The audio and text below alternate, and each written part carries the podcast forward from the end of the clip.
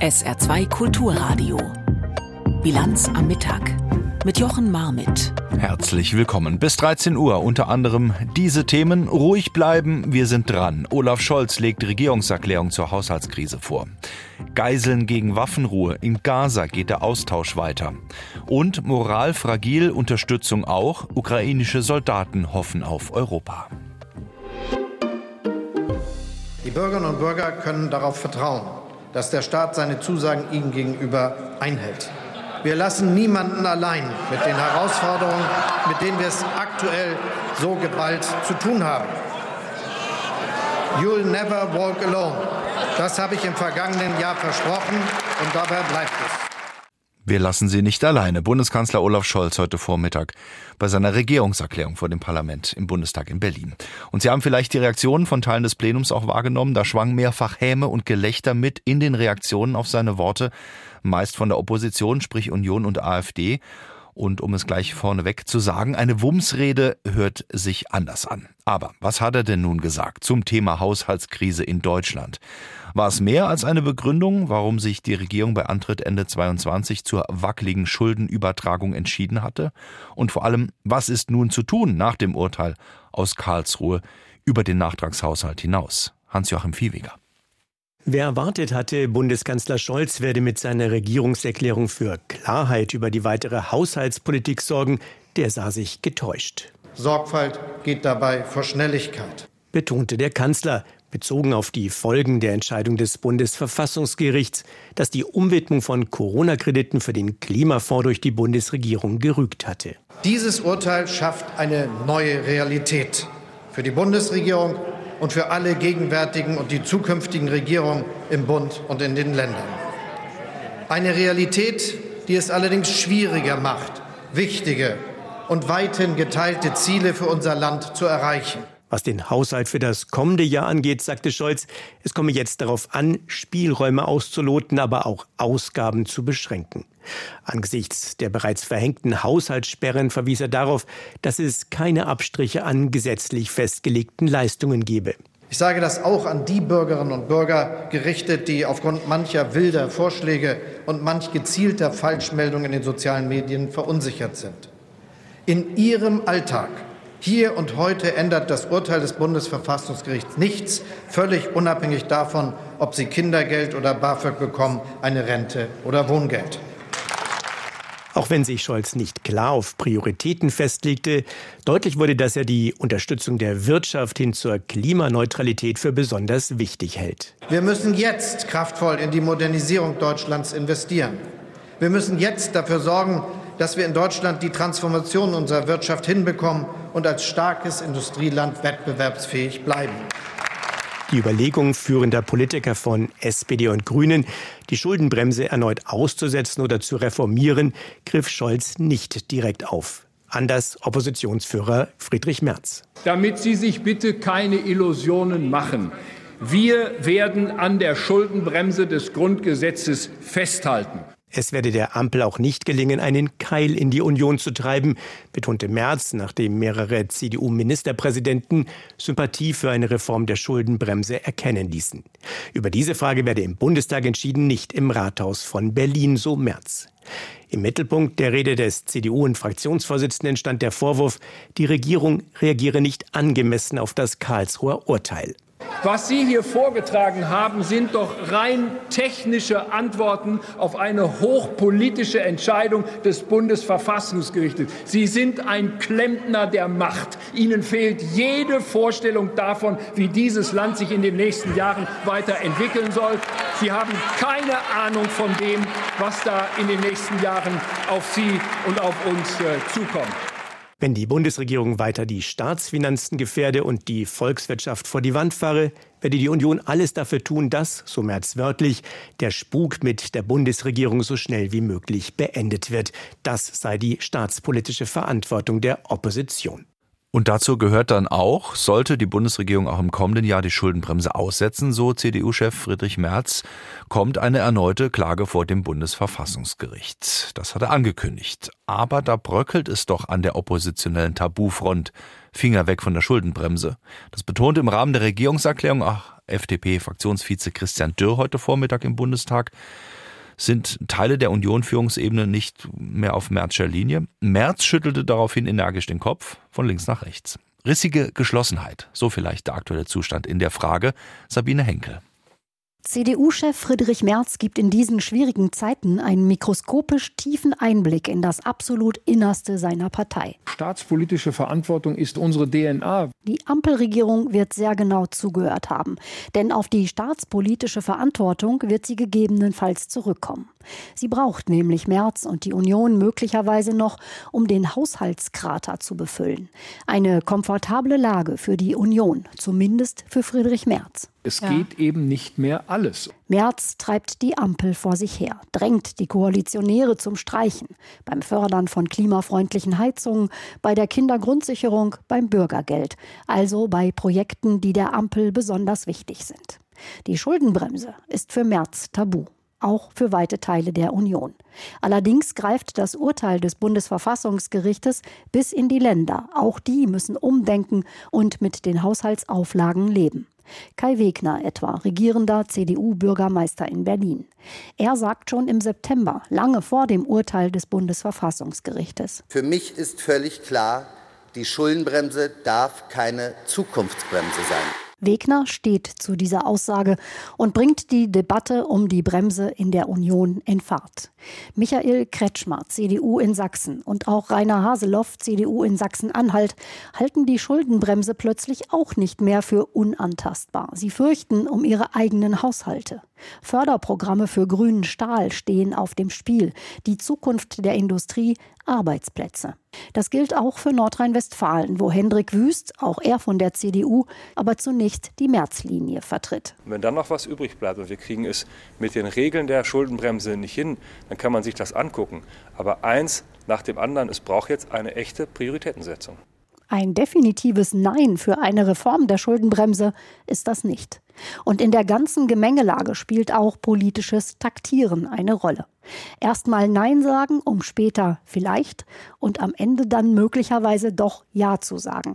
Aber das hat dann auch seinen Preis. Vielleicht den einer anderen Politik, zumindest beim Klimaschutz. Der darf übrigens nicht unter den Tisch fallen. Das Bundesverfassungsgericht verlangt effiziente Klimaschutzmaßnahmen. Aber das ist ein anderes Thema. Bei der Schuldenbewältigung versucht die Unionsspitze die Reihen zu schließen. Also bitte kein Abweichen vom Schuldenbremsen-Tabu. So rudert Rainer Haseloff mittlerweile leicht zurück und Markus Söder spricht in Bayern klare Worte. Die Notlage, die jetzt existiert, ist keine Notlage des Staates, sondern Notlage der Ampel. Und deswegen muss die Ampel das auch auslöffeln. Ähm, die Suppe, die sie sich eingebrockt hat, das heißt für uns keine Aufweichung der Schuldenbremse. Denkbar wäre auch eine andere Lösung, ein Sondertopf mit Schulden, auch Sondervermögen genannt, mit Zustimmung der Union, verankert im Grundgesetz. Aber auch das steckt derzeit nicht in der DNA der Union, der staatspolitischen Verantwortung. Bevor wir hier in der Bilanz am Mittag auf SA2 Kulturradio ins Ausland schauen, nach Gaza und in die Ukraine, weitere Meldungen dieses Dienstags hat jetzt Stefan Deppen. Die Zahl antisemitischer Vorfälle in Deutschland ist seit Beginn des Nahostkrieges enorm angestiegen. Der Bundesverband der Recherche- und Informationsstellen Antisemitismus hat vom 7. Oktober bis zum 9. November bundesweit 994 antisemitische Vorfälle dokumentiert. Das sind viermal so viele wie im Durchschnitt des gesamten Vorjahres. Allein 59 Fälle im Wohnumfeld wurden gemeldet. In Gießen etwa drangen zwei Männer gewaltsam in die Wohnung eines Israelis ein, um eine aus dem Fenster gehängte israelische Flagge zu entfernen. Studierende sollen das Deutschlandticket ab dem Sommersemester günstiger bekommen. Darauf haben sich Bund und Länder geeinigt. Der Verkehrsminister von Nordrhein-Westfalen, Krischer, nannte dies einen Durchbruch. Voraussetzung sei, dass die Studierendenausschüsse sich zügig mit den Verkehrsunternehmen einigten. Dann könne das deutschlandweite Semesterticket im kommenden April starten. Es soll knapp 30 Euro im Monat kosten. Der Reifenhersteller Michelin will heute seine Beschäftigten über Umstrukturierungen informieren. Das hat die Unternehmensleitung dem SR auf Anfrage bestätigt. Auf Betriebsversammlungen in den Werken Homburg, Trier und Karlsruhe sollen Einzelheiten der schon seit längerer Zeit diskutierten Sparpläne erläutert werden. Die Industriegewerkschaft BCE befürchtet einen Stellenabbau in der Sparte Lkw-Reifen. Die Schneefälle im Saarland haben gestern zeitweilig für größere Verkehrsbehinderungen gesorgt. Die Polizei teilte am Morgen auf SR-Anfrage mit, es habe bis zum späten Abend rund 80 glättebedingte Einsätze gegeben. Sechs Menschen seien bei Unfällen leicht verletzt worden. Betroffen war laut Polizei vor allem der Norden des Landes. Humanitäre Hilfe läuft, Geiseln werden ausgetauscht. Das sei gut und deshalb fordert UN-Generalsekretär Guterres im Gazakrieg nun eine langfristige Waffenruhe. Israel und die Terrororganisation Hamas hatten sich ja auf eine Verlängerung der Feuerpause um zwei Tage bis einschließlich morgen Mittwochabend geeinigt. Israel hat aber auch angekündigt, den Krieg anschließend weiterführen zu wollen. An welchem Punkt stehen wir? Julio Segador aus Tel Aviv. Es ist die Frage, die alle bewegt. Kann die Feuerpause nach einer ersten Verlängerung um zwei Tage möglicherweise noch einmal verlängert werden? Die Angehörigen der verschleppten Geiseln und ihre vielen, vielen tausend Unterstützer und Sympathisanten im ganzen Land hoffen es. Zu stark sind die Bilder und Emotionen, die seit Freitag zu sehen und gelebt werden, jedes Mal, wenn Geiseln nach Israel nach Hause zurückkommen. Und das weiß auch die Regierung. Gideon Saar ist Mitglied im Sicherheitskabinett. In einem Interview im Armeeradio macht er klar, dass noch mehr Geiseln freikommen sollen. Gleich mit Beendigung der Vereinbarung zur Befreiung der Geiseln werden die Kampfhandlungen wieder aufgenommen. Aber solange wir gemäß der bereits angenommenen Vereinbarung noch weitere Geiseln befreien können, tun wir das. Das ist wichtig und es gehört zu unseren Zielen in diesem Krieg. Um zwei Tage wird die Waffenruhe vorerst ausgeweitet, doch das muss nicht das Ende sein, macht Mohammed al-Hindi deutlich. Er ist der Generalsekretär der zweiten großen islamistischen Terrorgruppe im Gazastreifen des islamischen Dschihad, der ebenfalls zahlreiche Geiseln in seiner Gewalt hat. Al-Hindi selbst meldet sich immer wieder aus dem Libanon zu Wort. Wir haben vom ersten Moment an gesagt, dass wir bereit sind, die Waffenruhe immer weiter zu verlängern, wenn wir genügend Zivilisten haben und dass es in unserem Interesse liegt, ihn zu verlängern. Ich denke, dass Israel nicht um zwei Tage, sondern um mehrere Tage verlängern wird und will. Es hat schließlich für die Freilassung von Frauen und Kindern eine Liste mit 300 palästinensischen Gefangenen vorbereitet. Die Hamas und auch der islamische Dschihad scheinen nicht abgeneigt zu sein, die Waffenruhe vorerst zu verlängern, auch über Donnerstag hinaus. Für die Terrorgruppen ist jede Minute wichtig, um sich neu zu sortieren, sich zu organisieren Zudem werden sie international als gleichwertige Verhandlungspartner wahrgenommen und sie punkten bei der palästinensischen Bevölkerung im Westjordanland, werden dort als Makler ihrer Gefangenen wahrgenommen, die sie aus den israelischen Gefängnissen bringen. Für Israel sind die palästinensischen Gefangenen noch kein Problem. Bisher wurden nur Minderjährige und Frauen entlassen, denen nur kleinere Delikte vorgeworfen wurden doch das könnte sich ändern, wenn künftig Hamas und islamischer Dschihad darauf bestehen, männliche, erwachsene Straftäter, möglicherweise auch Schwerverbrecher zu entlassen. Und noch ein Problem könnte es geben, sagt der Sicherheitsexperte Jaron Avraham im TV-Sender Kanal 12. In der Kabinettssitzung ist über eine Liste mit 50 weiteren palästinensischen Gefangenen abgestimmt worden. Diese Liste ist aber problematisch, denn es tauchen auch die Namen von arabischen Gefangenen mit israelischer Staatsbürgerschaft auf, die aufgrund von Facebook-Hetze verhaftet, aber noch nicht verurteilt wurden. Damit aber wird eine Verbindung zwischen der Hamas und den israelischen Arabern hergestellt. Genau das versuchte die Regierung bisher zu verhindern. Dass die Feuerpause um zwei, vielleicht um drei Tage noch einmal verlängert wird, ist also möglich. Dass daraus ein tragfähiger, dauerhafter Waffenstillstand wird, ist dagegen eher unwahrscheinlich zu einem anderen Krieg, der ein zäher Stellungskrieg geworden ist. Der Winter hat nun begonnen und die Belastungen sind extrem in der Ukraine. Vor dem NATO-Außenministertreffen befinden sich die ukrainische Armee und die Menschen, die kämpfen, vor allen Dingen im Osten, in einer sehr schwierigen Lage. Die Kämpferinnen und Kämpfer sagen, dass sie eigentlich nicht mehr können. Sie machen aber weiter und hoffen, dass der Westen die Ukraine noch stärker unterstützt. Rebecca Barth berichtet.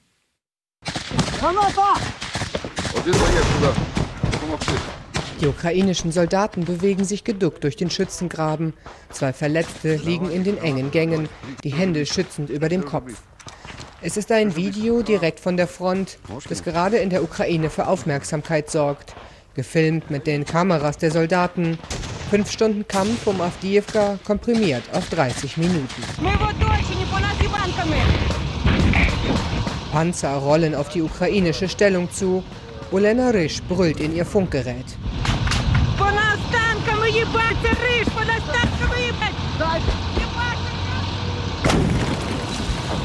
Seitdem dieses Video entstanden ist, sind einige Wochen vergangen. Wir erreichen die 42-Jährige über Video in Großbritannien. Hier trainiert sie gerade für den nächsten Einsatz. Wir sind am Ende, wir sind müde, wir sind verwundet. Es gibt niemanden zum Kämpfen und der Feind ist noch aktiver geworden. Obwohl es Winter ist, ist der Feind viel stärker. Die ukrainischen Truppen sind in einer schwierigen Lage. Russland hat mehr Drohnen, mehr Artilleriegeschosse, mehr Männer, geht an vielen Stellen der Front in den Angriff über. Der Westen müsse nun eine Entscheidung treffen, meint Oberst Markus Reisner vom österreichischen Bundesheer. Wenn wir zum Schluss kommen, dass wir nicht bereit sind, quasi die Ukraine so zu unterstützen wie notwendig, dann muss man aus meiner Sicht das der Ukraine kommunizieren und beginnen möglicherweise dann auch Verhandlungen zu führen. Ja. Wobei das Dilemma ist, dass immer dann, wenn das der Fall ist, die Russen sagen werden, ha, jetzt haben wir sie genau dort, wo wir sie haben möchten und auf der Zeitachse einfach weiter tun mit dem, was sie tun wollen. Und das ist die Vernichtung der Ukraine. In Kiew sitzt Anna Bonda in einem Café. Sie ist ernüchtert. Fast zwei Jahre Krieg rauben ihr die Kraft. Seit 21 Monaten kämpft auch ihr Ehemann. Sie kann an einer Hand abzählen, wie oft sie ihn seitdem gesehen hat. Langsam machen sich in ihr Wut und leise Zweifel breit. Mein Mann sagt, dass dort alles vermint ist. Wie viele Menschen muss man noch dorthin schicken, um ihnen diese Gebiete abzunehmen? Und wer wird dann auf diesem Land leben? Wir Ukrainer sind ja nicht unendlich. Wir müssen doch irgendwie darüber nachdenken, etwas auszuhandeln. Doch das wolle Russland nicht, sagt Anna Bonda. Sie wünscht sich, dass der Krieg bald endet und dass ihr Mann wieder nach Hause kommen kann. Aber das liege noch in weiter Ferne, sagt sie. Dafür müsse der Westen seine Strategie ändern, meint Oberst Reisner vom österreichischen Heer. Ja, seit 21 Monaten erzählt man uns, dass die Russen nächste Woche zusammenbrechen werden. Ja. Das ist nicht der Fall. Da müssen einige wirklich signifikante Stellschrauben gedreht werden zu Ungunsten Russlands und das ist bis jetzt nicht der Fall gewesen. Es, es zeichnet sich auch nicht ab. Olena Risch kennt den unsichtbaren Tod aus der Luft. Drohnen, die sich auf einzelne Soldaten stürzen, sobald diese die Schützengräben verlassen. Sie kennt die Kälte, die Kämpfe, den Tod ihrer Kameraden. Und trotz allem will Olena weiterkämpfen. Die Forderungen sind also klar formuliert, die Stellschrauben ändern und immer noch den Anspruch haben, dass die Ukraine in ihrer Kampfkraft weiter unterstützt, vielleicht sogar ausgebaut wird, damit dieser Winter nicht zu einem herben Rückschlag für die Ukraine und ihre Kämpferinnen und Kämpfer wird. Dazu treffen sich heute auch die NATO-Außenministerinnen und Minister in Brüssel, von dort Katrin Schmidt. Die NATO-Partner ringen darum, ihr Wort zu halten. Die große Herausforderung sei nun, die Unterstützung des Bündnisses für die Ukraine langfristig abzusichern, so ihr Generalsekretär Stoltenberg. Dabei verweist er vor allem auf die 8 Milliarden Euro extra, die Deutschland gerade zugesagt hat, sowie 2 Milliarden aus den Niederlanden. Er rechnet bei dem zweitägigen Treffen der Außenminister der Bündnisstaaten mit weiterer konkreter Unterstützung. Die sei auch mehr denn je entscheidend angesichts eines düsteren Umfelds. Wintereinbruch, intensive Kämpfe und eine scheinbar festgefahrene Situation auf dem Schlachtfeld. Nach den jüngsten Drohnenangriffen auf Kiew müsse man auch von weiteren umfassenden Attacken dieser Art auf ukrainische Städte rechnen, so Stoltenberg. Die NATO-Partner müssten also liefern, allen voran mehr Luftabwehrsysteme, Munition und besser verknüpftes Waffenmaterial. Auch im ureigenen Sicherheitsinteresse. Gerade Europa spüre die Auswirkungen des Krieges in immer vielfältigerer Weise, so Stoltenberg und bekräftigt auch die Unterstützung für Neumitglied Finnland. An dessen gut 1300 Kilometer lange Grenze zu Russland wurden zuletzt rund 700 Migranten geschleust. Das zeige, so Stoltenberg, Moskau instrumentalisiere nun auch Migranten als Teil der hybriden Kriegsführung gegen den Westen. Wir schauen auf ein Schauspiel, das gerade in Polen über die Bühne geht. Der polnische Präsident Duda hat ein Kabinett vereidigt, das keine Mehrheit hat. Die PiS und der ihr nahestehende Präsident verfolgen damit die Strategie, den Machtwechsel in Polen, solange es geht, hinauszuzögern. Man kann es ja mal versuchen. Koste es, was es wolle. Zwei Wochen wird das Ganze wohl halten. Dann könnte Ex-Premierminister Donald Tusk wohl seine Regierung endlich vorstellen. Martin Adam. Präsident Andrzej Duda steht auf der einen Seite des Saals im Warschauer Präsidentenpalast, ihm gegenüber in langer Reihe die neuen Ministerinnen und Minister. Duda versucht im Moment etwas Würde einzuhauchen, und sich zugleich zu rechtfertigen. Wir erfüllen die politische und historische Verantwortungssitte, indem wir nach der Parlamentswahl eine Regierung berufen, die von einem Kandidaten des politischen Lagers gebildet wird, das die Wahl gewonnen hat. Mit Mateusz Morawiecki von der Peace-Partei ist der alte Premierminister auch der neue. Sein Kabinett ist mit 18 Ministerinnen und Ministern allerdings kleiner als zuvor. Es ist jünger und zum ersten Mal paritätisch mit Frauen besetzt. Das wäre bemerkenswert, wenn diese Regierung auch tatsächlich für Polens Zukunft stehen würde. Aber alle Anwesenden wissen, dieses Kabinett wird das mit der kürzesten Amtszeit der polnischen Geschichte sein. Aller Wahrscheinlichkeit nach maximal zwei Wochen. Denn dann muss sich Morawieckis neue Regierung der Abstimmung im Parlament stellen und hier hat die PiS keine Mehrheit mehr. Und auch keine Koalitionspartner. Nur die rechtsextreme Konfederatia war zu Gesprächen mit Morawiecki bereit, aber auch nur, um ihm nach eigenem Bekunden mitzuteilen, wie schlecht man seine Arbeit finde. Andrzej Duda fährt trotzdem fort, als wäre die Vereidigung des in Polen bereits zwei Wochen Regierung genannten Kabinetts ein ganz normaler Vorgang.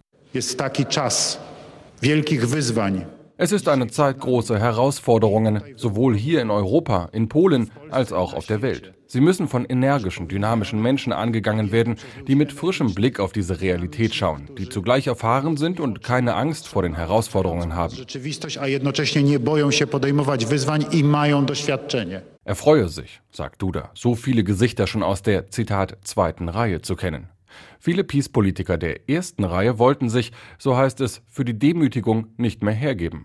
Manche der Neuen seien vermutlich für ihre Treue zur Peace belohnt worden, andere, wie der neue Justizminister, sollten den Status quo überwachen, sagt Katarzyna Skrzydłowska-Kalukin vom Think Tank Kultura Liberalna. Das ist eine Show, die zeigt, wie man Staat und Recht instrumentalisiert. Es entsteht keine neue Regierung, es geht nur Zeit verloren. Sie wird nichts Konstruktives beitragen, höchstens der Peace ermöglichen, die eigenen Angelegenheiten noch abzuschließen, bevor sie die Macht abgibt. Denn die Peace braucht Zeit. Immer offenkundiger bringt sie eigene Leute in wichtigen Positionen unter. Der Kulturminister lässt noch schnell die Statuten der öffentlich-rechtlichen Medien ändern, um einer zukünftigen Regierung die Reform zu erschweren. Und Präsident Duda selbst hatte direkt nach der Wahl 72 neue Richterinnen und Richter benannt. Die Peace will so spät wie möglich gehen und der nächsten Regierung um vermutlich Donald Tusk vermutlich ab Mitte Dezember das Regieren so schwer wie möglich machen. Sie hören die Bilanz am Mittag auf SA2 Kulturradio. COP28, COP28. Das ist die Abkürzung für die 28. Auflage des Weltklimagipfels. Nach einem Jahr mit zahlreichen Hitzerekorden und Dürren beginnt diese Ausgabe nun am Donnerstag in Dubai. Dringlicher denn je geht es um die scheinbar ewig umstrittenen Themen Ausstieg aus fossilen Brennstoffen, Ausbau erneuerbarer Energien, finanzielle Unterstützung für Entwicklungsländer bei der Energiewende und so weiter und so fort. Die Vorbereitungen vor Ort laufen jetzt zumindest schon mal auf Hochtouren. Aus Dubai berichtet Anna Osius. Wer in Dubai zum Gelände der Weltklimakonferenz gelangen will, muss vor allem erstmal weite Wege einplanen. Weit von der Innenstadt entfernt geht es kilometerlang auf breiten, neu asphaltierten und völlig leeren Straßen Richtung Expo-Gelände. Es ist die Ruhe vor dem Sturm. In wenigen Tagen werden hier rund 70.000 Besucher erwartet. Die größte Weltklimakonferenz aller Zeiten. Auf einem frisch geschotterten Parkplatz stehen hunderte weiße Luxuslimousinen in Dreierreihen und warten auf die VIPs der kommenden Tage. In einem besonders teuren Markenauto, ein brandneues E-Modell, sitzt Ahmed und wartet Stunde um Stunde. Ahmed ist als Chauffeur für die Klimakonferenz eingestellt worden. Der junge Mann kommt aus dem Irak und jobbt in Dubai. Die COP sei für ihn vor allem eine Chance, ein paar Wochen lang Geld zu verdienen, sagt er schulterzuckend. Dass er dafür eine Luxuslimousine fahren darf, mache ihn eher nervös, gesteht er. Das E-Auto könne ja einen Kratzer bekommen, dann sei er verloren. Und die Konferenz bringe doch eh nichts, sagt Ahmed. Die Menschheit beutet den Planeten doch eh weiter aus, bis sie zum Mars fliegen können und dann da weitermachen. Am Haupteingang zum COP-Gelände gehen viele Sprachen durcheinander. Gerade ist Schichtwechsel. Bauarbeitertrupps in Warnwesten ziehen auf das Gelände. Die Nachtschicht. Gastarbeiter aus Bangladesch, Nepal und Indien. Ein Großteil der Arbeiter in den Vereinigten Arabischen Emiraten kommt aus Drittstaaten. Sie leben teilweise unter ärmlichen Bedingungen. Hier sei jetzt die letzte Schicht, sagt einer von ihnen und wischt sich den Schweiß ab unterm Bauarbeiterhelm. Finale Arbeiten und Kontrollen. Er deutet auf eine noch unverputzte Rigipswand. Ab morgen muss alles fertig sein. Dann kommen die Besucher.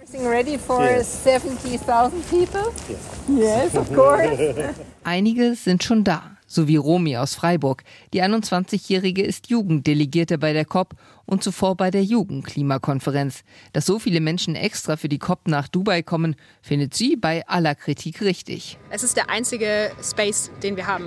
Und was sollen wir machen? Sollen wir einfach nicht mehr gemeinsam nach Lösungen suchen? Wir müssen das als Welt schaffen.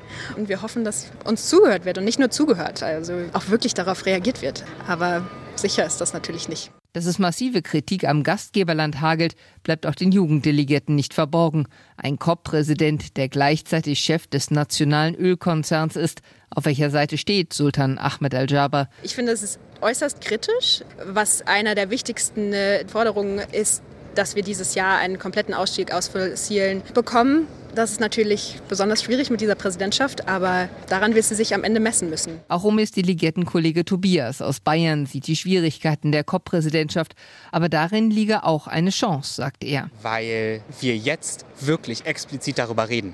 Davor war es oft, dass gesagt wird, ja, es sind viele Lobbyisten da und so weiter, aber jetzt können wir dem nicht entweichen. Jetzt kann die UN dem nicht entweichen, die Vereinten Nationen können dem nicht mehr entweichen, die verschiedenen Regierungen können dem nicht mehr entweichen. Das heißt, ja, das hat, ist eine unglaubliche Chance, dass wir trotz dieses ganzen Drucks durch Lobbyisten diese Klimakonferenz weiter nach vorne schieben können. Und das werden wir hier jetzt zwei Wochen versuchen.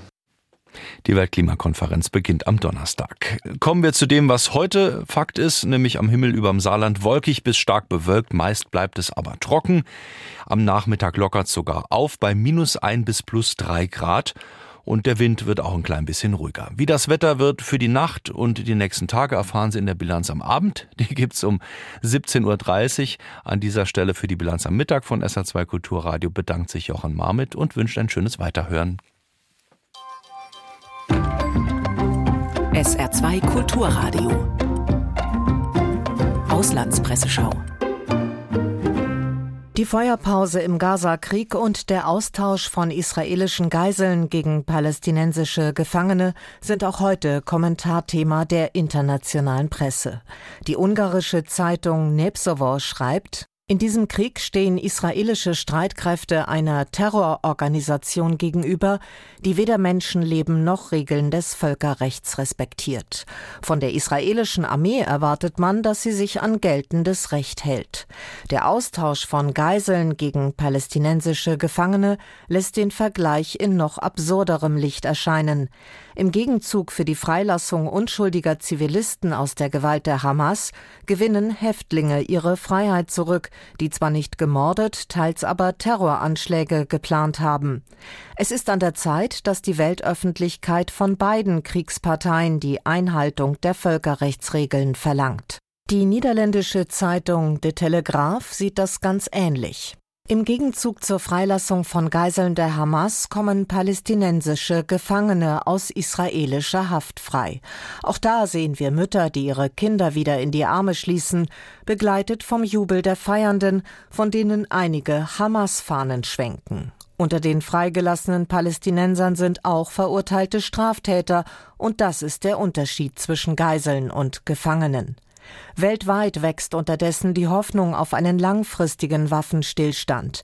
Doch wer die Bilder der vergangenen Tage sieht und die Geschichten der Geiseln hört, muss erkennen, dass die Vernichtung der Hamas Israels oberstes Ziel bleiben muss. Die belgische Zeitung De Standard meint hingegen, die derzeitige Kampfpause bedeutet auch, dass die internationalen Unterhändler etwas mehr Zeit haben, um zu verhindern, dass der Krieg in eine neue brutale Phase eintritt. Denn Ministerpräsident Netanyahu verspricht den teils rechtsextremen Wählern seiner Koalition immer noch, die Hamas zu vernichten. Allerdings bewegen sich immer mehr Regierungen auf eine mittlere Position zu.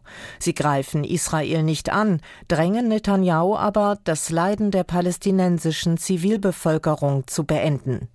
Ministerpräsident Netanyahu sollte klar sein, je härter er Krieg führt, desto mehr gefährdet er das internationale Ansehen seines Landes. Das waren Auszüge aus Kommentaren der internationalen Presse, zusammengestellt von Claudia Drews.